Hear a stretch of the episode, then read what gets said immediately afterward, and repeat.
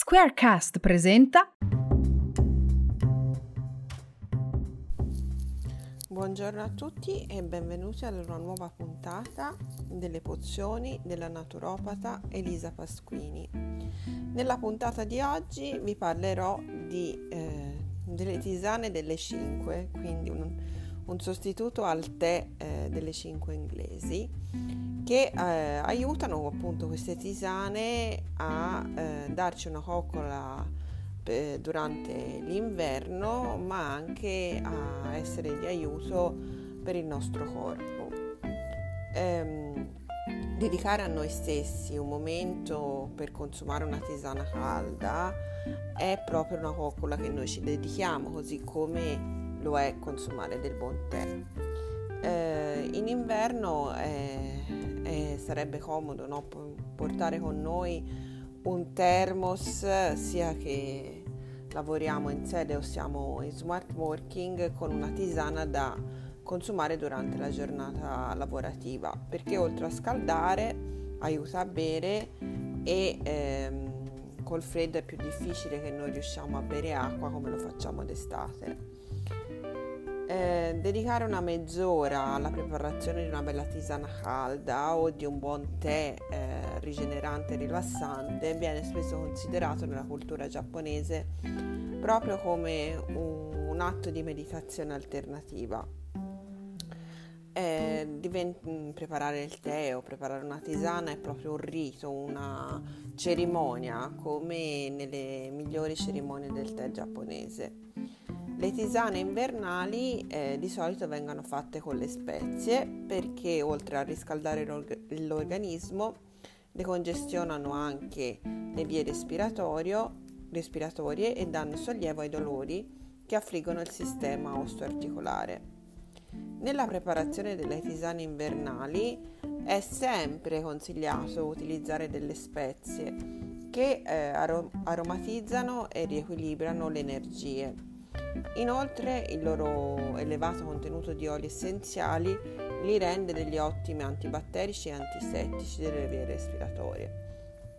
Per esempio, il cardamomo è un toccasana contro il raffreddore e la tosse, libera immediatamente le vie respiratorie, combattendo al contempo la stanchezza che tipicamente accompagna gli stati influenzali.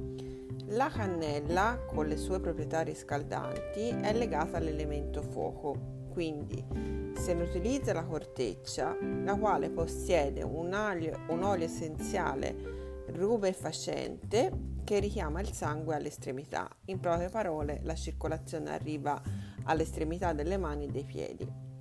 L'aroma piccante dello zenzero, anche questo collegato all'elemento fuoco secondo la medicina tradizionale cinese, ancora oggi è impiegato in molti paesi asiatici per, lo, per alleviare il mal di gola, i dolori reumatici, il raffreddore, la febbre e eh, anche gli stati d'affaticamento, ma anche tutti quegli stati che vengono definiti umidi, quindi come la diarrea o l'eccesso di muco. Per quanto riguarda invece le piante officinali da preferire per preparare le nostre tesane, eh, dobbiamo prendere ehm, piante officinali con una grossa attività mucolitica, eh, espettorante e antinfiammatoria per le vie respiratorie. Eh, ad esempio il timo, l'ecaluittolo, il pino, che sono tutte piante eh, balsamiche che eh, fluidificano e ehm, eh, il catarro e lo fanno uscire e le, leniscono anche le congestioni nasali e bronchiali. La malva, eh, che è ricca di mucillagini, invece aiuta a proteggere tutti i tessuti molli del corpo da agenti irritanti. Quindi anche questa è indicata per le, prim- per le forme catarrali delle prime vie aeree, per idratare e sfiammare la gola e tutto il cavolare o il cavorale. L'erismo, anche detto erba dei cantanti, eh, deve il suo nome alla sua azione antinfiammatoria, in particolare eh, azione eh, antinfiammatoria e antisettica delle vie respiratorie.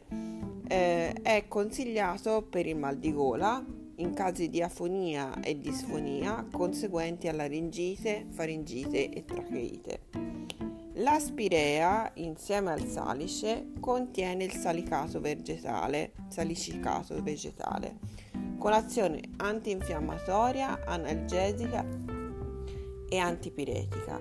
Queste piante si possono utilizzare in caso di febbre e per alleviare gli stati dolorosi causati da artrosi, reumatismi, dolori articolari, mal di testa e mal di schiena.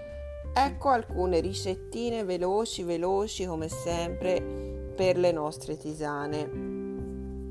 Quindi, una ricetta per la tisana potrebbe essere 20 g di malva, fiori e foglie, 20 g di rismo sommità, 20 g di spirea, controindicata se siete allergici però all'acetil salicilico, 5 g di, te- di timo o gemme di pino o eucaliptolo, 15 g di cannella, 20 g di arancio dolce in scorze.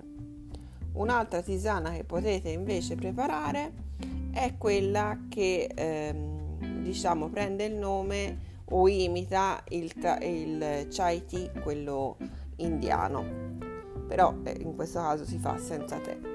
Quindi 20, 2, scusate, 2 semi di cardamomo, 3-4 chiodi di garofano, un pezzetto di radice fresca di zenzero, 1-2 chicchi di pepe nero in grano, una stecca di cannella.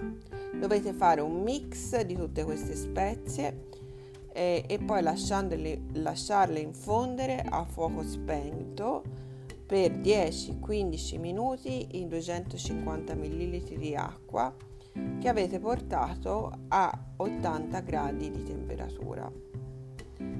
L'ora perfetta per la tisana, come vi avevo detto, è le 5 perché secondo la cronobiologia si tratta del momento migliore per una pausa rivitalizzante e chissà che gli inglesi non avessero avuto ragione nel prendere il tè alle 5. E con questo è tutto, io vi saluto, vi ricordo come sempre che mi trovate su internet al mio sito www.elisapasquininaturopata.it la mail è info chiocciola elisapasquininaturopata.it e su Facebook ed Instagram mi trovate con chiocciola elisapasquininaturopata.it alla prossima puntata